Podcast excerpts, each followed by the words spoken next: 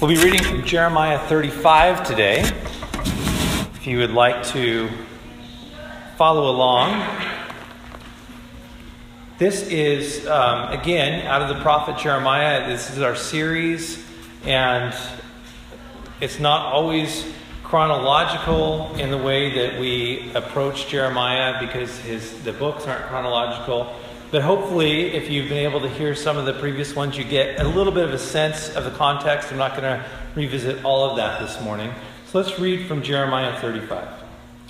The word that came to Jeremiah from the Lord in the days of King Jehoiakim, son of Josiah of Judah Go to the house of the Rechabites and speak with them, and bring them to the house of the Lord and to one of the chambers and offer them wine to drink. And jump forward to verse 5. So then I, this is Jeremiah, set before the Rechabites pitchers full of wine and cups, and I said to them, Have some wine. But they answered, We will drink no wine. For our ancestor Jonadab, son of Rechab, commanded us, You shall never drink wine, neither you nor your children, nor shall you ever build a house or sow seed, nor shall you plant a vineyard or even own one. But you shall live in tents all your days, that you may live many days in the land where you reside. We have obeyed the charge of our ancestor Jonadab, son of Rechab, and all that he commanded us to drink no wine all our days, ourselves, our wives, our sons, or our daughters, and not to build houses to live in. We have no vineyard or field or seed, but we have lived in tents and have obeyed and done all that our ancestor Jonadab commanded us.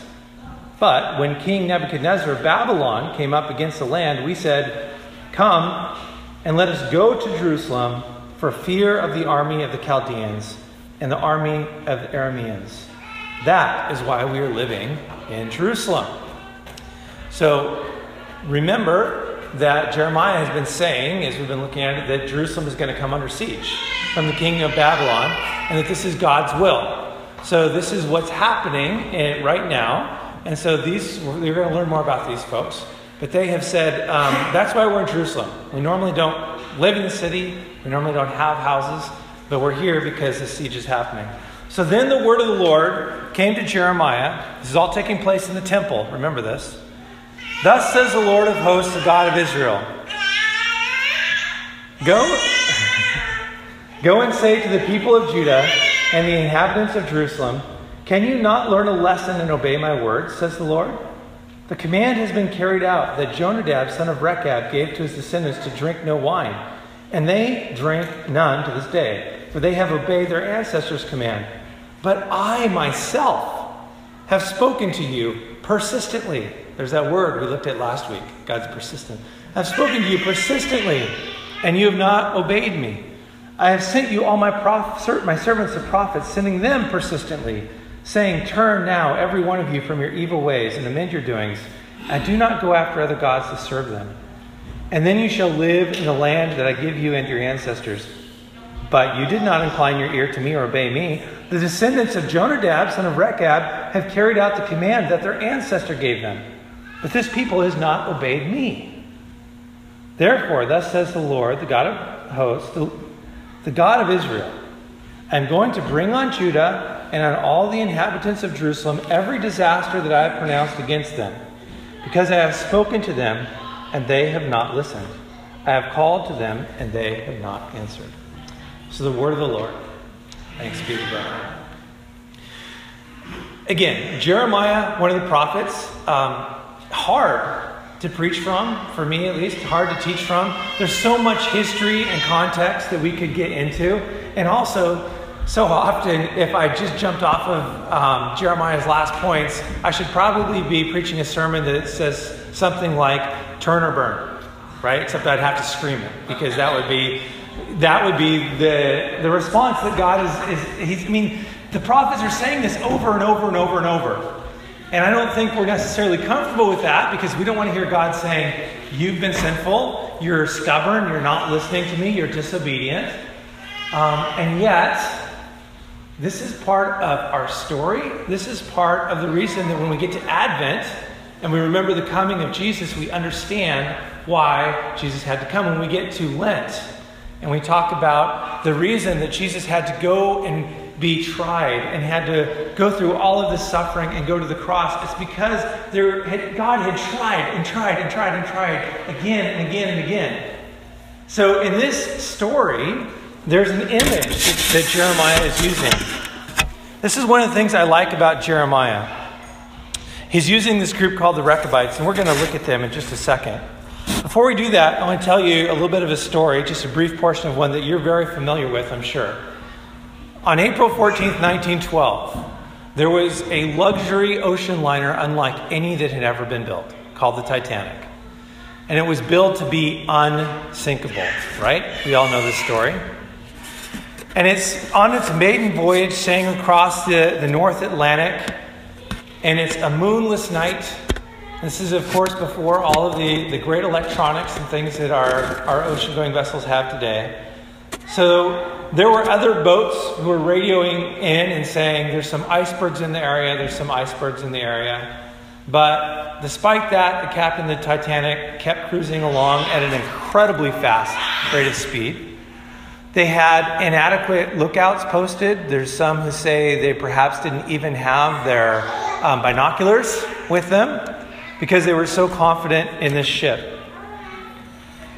So when an iceberg came in front of them, they were going so fast, and this large, unsinkable ship was so big that they could not stop and turn in time. It wasn't even nimble enough because it had been built to be invulnerable. You don't need to turn quickly, you don't need to stop quickly. And when the ship did strike the iceberg on its side, cutting a large gash down towards the bottom of the boat, nothing happened at first. The crew continued to do their normal thing. They had to go wake up the captain, who was soundly asleep despite the icebergs in the area. And he went down below deck, and by the time he got below deck to inspect the damage, there were already five compartments completely flooded. And they didn't know it yet, but it was already too late. People were so confident in this ship, those on board, that when the word began to spread, they didn't even believe that it was happening. They didn't believe that the ship could possibly be sinking. When they did a mayday over the radio, the ships in the area were slow to respond because they thought it's the Titanic, it's going to be fine. It's not going to sink. They didn't even put enough lifeboats on board for all of the people. And then the lifeboats that they did launch, as we know, tragically were seriously um, under capacity. So that in the end, 2,223 passengers were on that ship and 1,517 died. And it's become an image of a tragedy. And Unless we think that that was, you know, that was ancient times, not that ancient, but that was before we have all of our technological superiority we have today, we wouldn't make that mistake again. Think about the Space Shuttle Challenger in 1986. I remember watching this. I was an elementary schooler, and it was a big deal to me because they'd had this big contest to get a teacher into space. So the first teacher was going to go into space, and they launched a space shuttle. And in school, schools across the country, kids were watching live as the Space Shuttle Challenger launched and exploded. And everybody on board died. The interesting thing about that was there were two men in mission control who were responsible for doing some of the checks, and they were very concerned that there was a problem with some of the O rings going into the fuel system.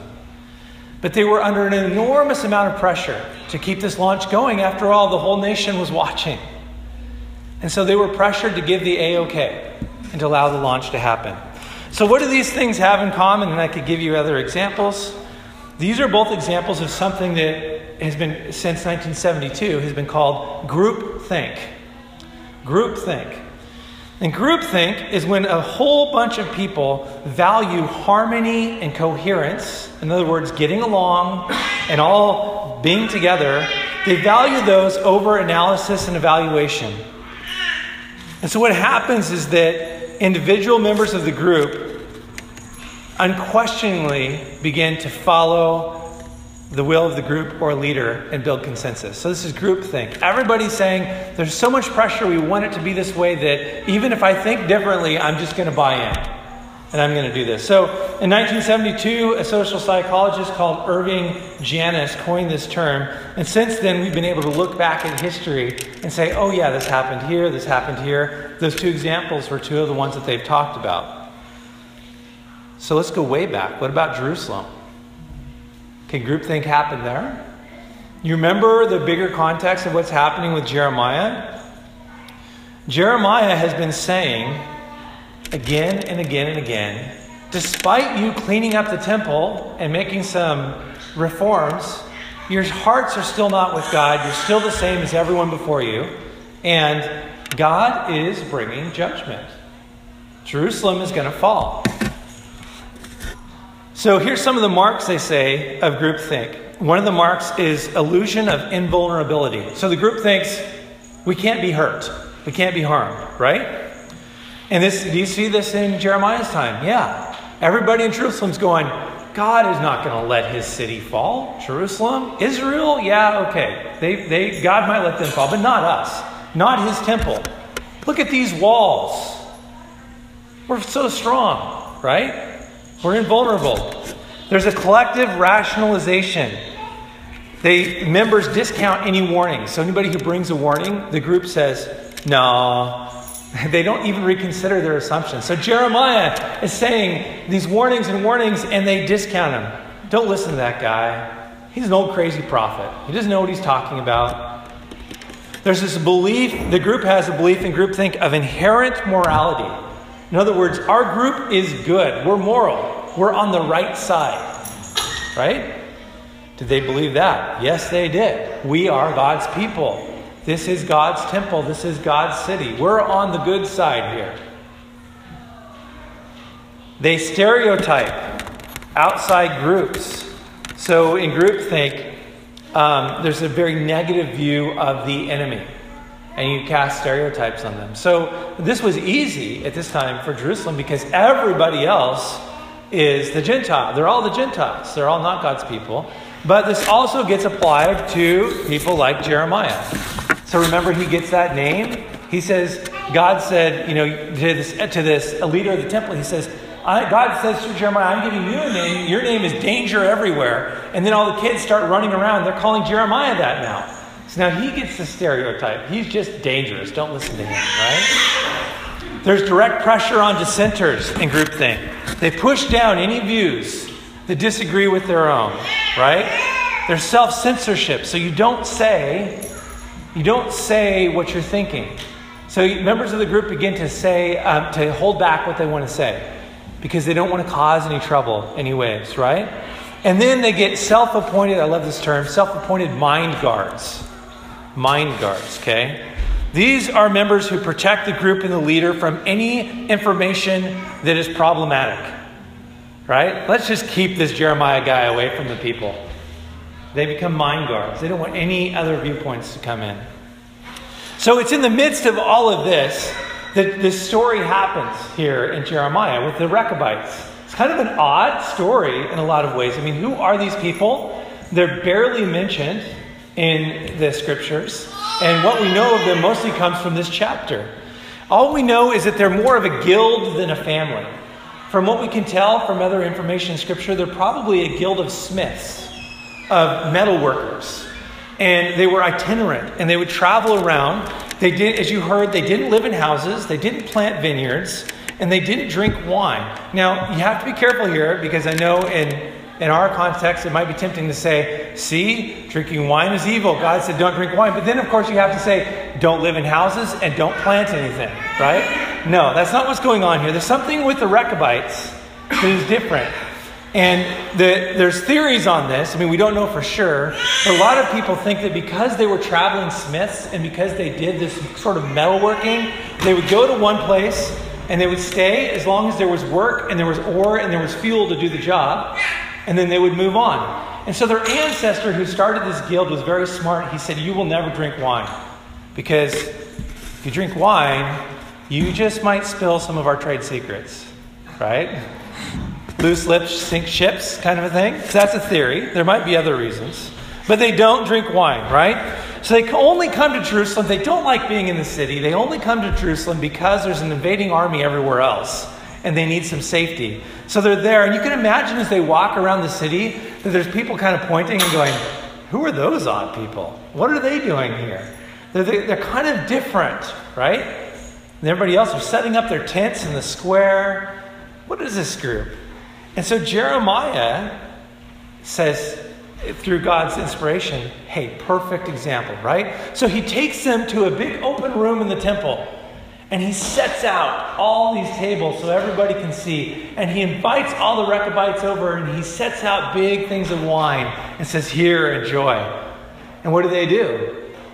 They refuse the hospitality. And just imagine the pressure on them. They're not in their home, they're in a city that is paranoid. This is in the middle of this group think type thing. There's an invading army outside. There's a high alert for traitors. I mean, I think about what things, of stories I've heard about what it was like in the 60s in this country with the fear of, you know, the Soviets and communism. And if you got that label communist, oh boy, right? So there's this that kind of pressure, and so the host is giving them. This is a Middle Eastern culture. The host is giving them wine.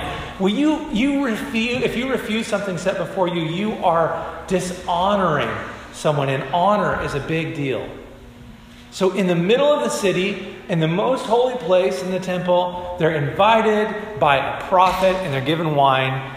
And what do they do? They say, actually, our ancestor told us that we will never drink wine and we never have, and we can't now.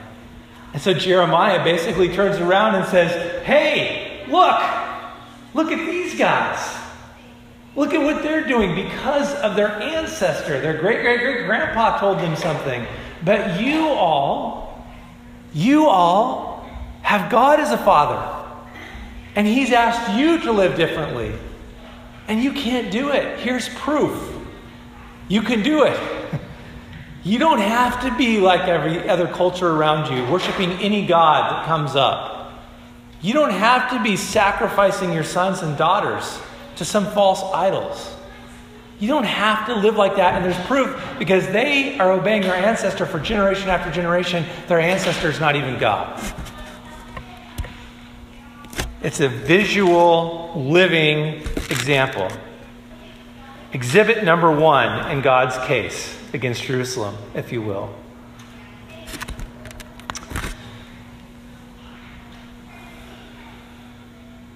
I would say that cultural peer pressure, uh, this we talked about this kids peer pressure. I would say that cultural pressure, peer pressure, is still a huge threat to those who call themselves God's people. And I would say that to be true of any culture in the world today that you live in. The gospel is inherently countercultural in the way that Jesus calls us to live. In Matthew 7, Jesus said, Enter through the narrow gate, for wide is the gate and broad is the road that leads to destruction, and many enter through it. But small is the gate and narrow is the road that leads to life, and few find it. Again, it would be a mistake for us to jump to saying, oh, he's just talking about heaven. You know, there's this big open gate that leads to hell, a little tiny gate that goes to heaven. But as often is the case, Jesus is talking about now to his disciples, present. He's saying, right now, there's a whole lot of people who are walking down this easy path that's leading to destruction. Their life is falling apart, they don't even know it. But there's only a few people who take this other path that's leading them to life, to fullness of life, right now, and for eternity, and in the future. He's not just talking, Jesus isn't just talking about some moral high road that's going to lead you to, to this eternal place we call heaven sometimes. He's talking about life now. And so I'm asking myself this week, and, and I'm asking you today, what does it look like for us today to follow Jesus in a way that's countercultural against our culture? Are there ways in which God is asking us to live that are different from the culture around us? Now, I'll tell you that when I was most of my young Christian life, I was told the answer was yes. Of course, there's a lot of ways you got to be countercultural. Here, wear this Jesus T-shirt to start. That's usually where it started. And then this is my experience. I know it's not yours.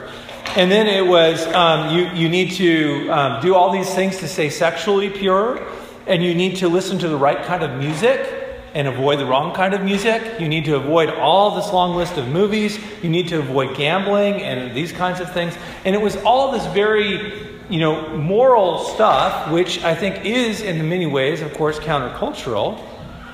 But I've come to believe that as Christians, I think many of us are blind and deaf to the ways that we are going along with the culture against the gospel.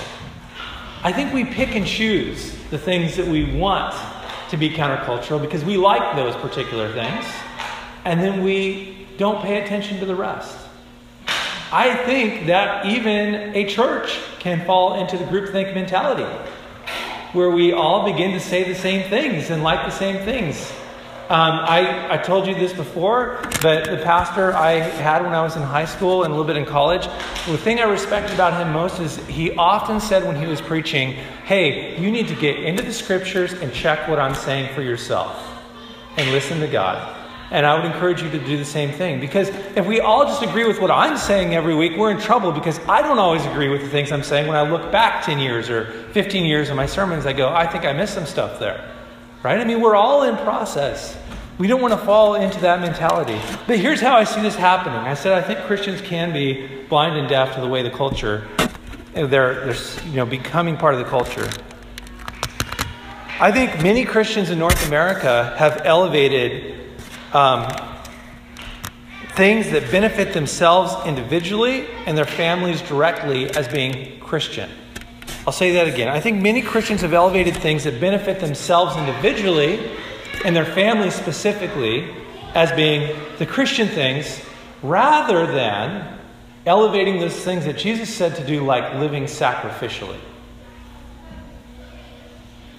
It's hard for me to say, but I see this happening in Christian culture and church culture. We tend to elevate and talk all the time about things like how Christians should be so good at stewardship. And it often talks about, you know, saving your money and being good planners for retirement and for your kids' college education. How to, you know, protecting your home, guarding your free time, keep, keep, keeping control of your, your personal privacy. And we elevate these things as Christian values. But all of those things, while they may be important, those are all benefiting us.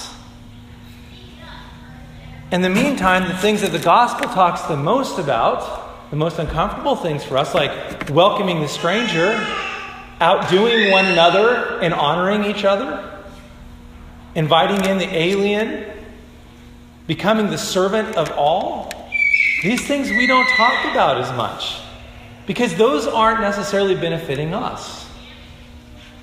So I don't want to say that it's an either or here. I think there are, very, of course, there are very important scriptural arguments for things like, you know, you're you living properly in sexuality and morality, and you know, taking care of your family and being good stewards of your money. All of these things we can find scriptural evidence for. But what I'm saying is that the weight of the gospel is towards sacrificial living.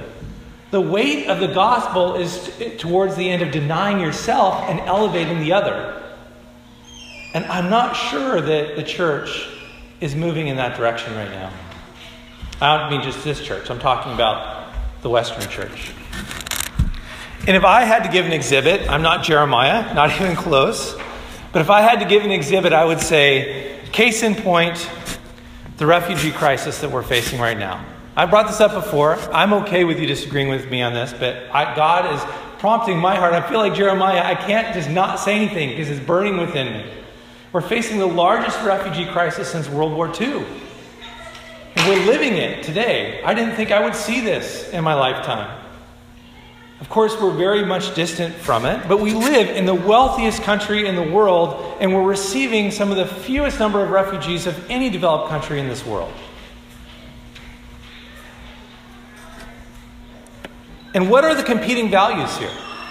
I mean, we have to ask see, this is where I think the cultural question and the gospel question conflict, and we have to ask ourselves what are the competing values? The value of keeping refugees and the alien away are the values of safety, of protection, right? And again, it's not the gospel. I don't think you can say the gospel says never protect yourself, never stay safe, never try to, I mean, because that's part of our responsibility. We need to be protecting others, right? But that's one of the values. And then on the other side is the value of loving and accepting those who have lost everything. I mean, I just can't imagine. I cannot imagine losing my house, losing the lives of friends and family, losing my bank account, losing my car, losing my computer, everything, and walking out of my country with nothing but the clothes on my back. I can't imagine that.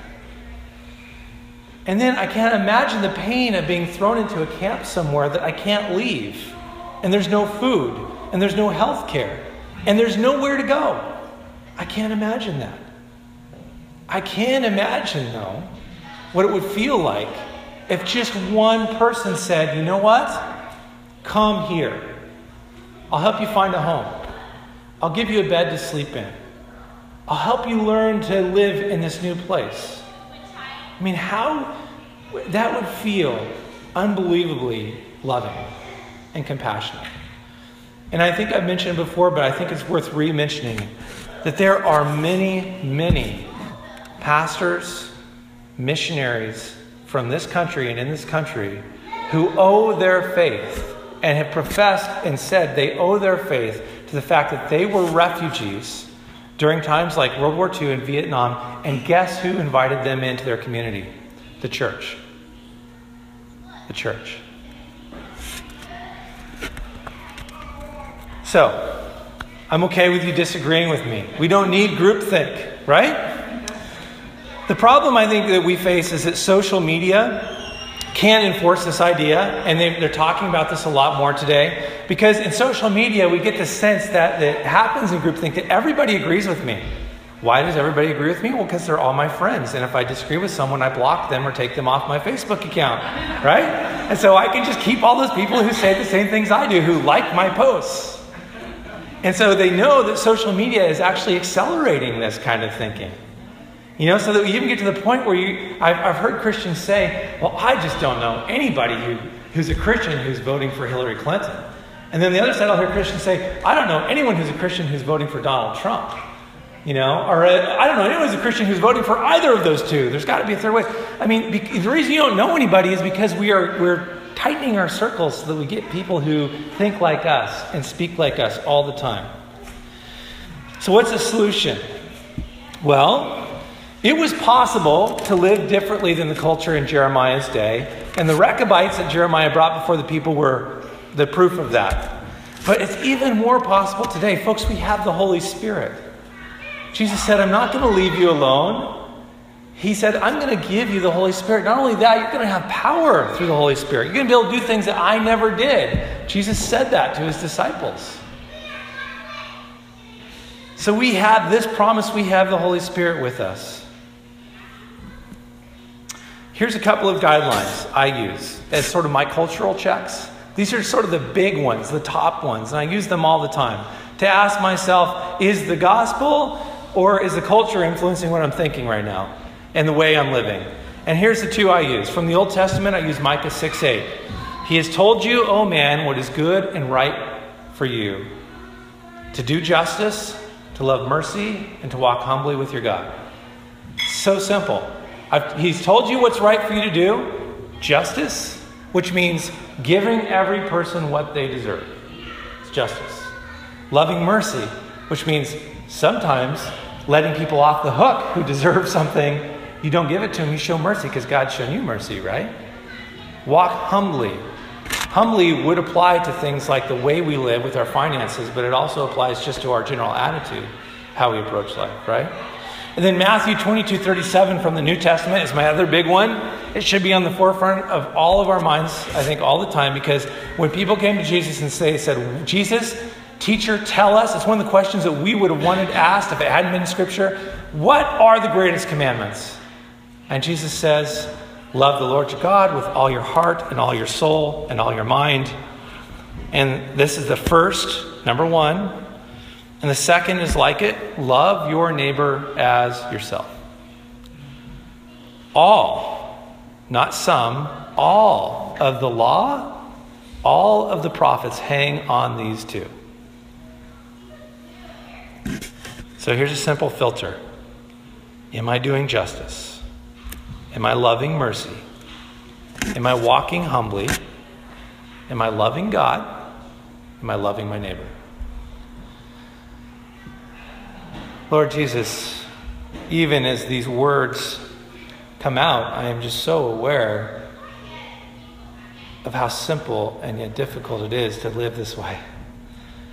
It's so easy for us, Lord, to turn and look inside and to be caring mostly about ourselves. We feel so small at times and unable to really change the culture and change big things, and yet we know, Lord, that you have all your, always called your people to walk down a more narrow road. Father, I ask that you would help us to have the heart for this, that this would be our desire, that we would be this kind of people. And God, where there is difficulty, where there are things that we are holding on to so tightly that we don't want to let go of, I ask that you would give us the strength and the courage to let go and to trust you. I pray this in Jesus' name. Amen.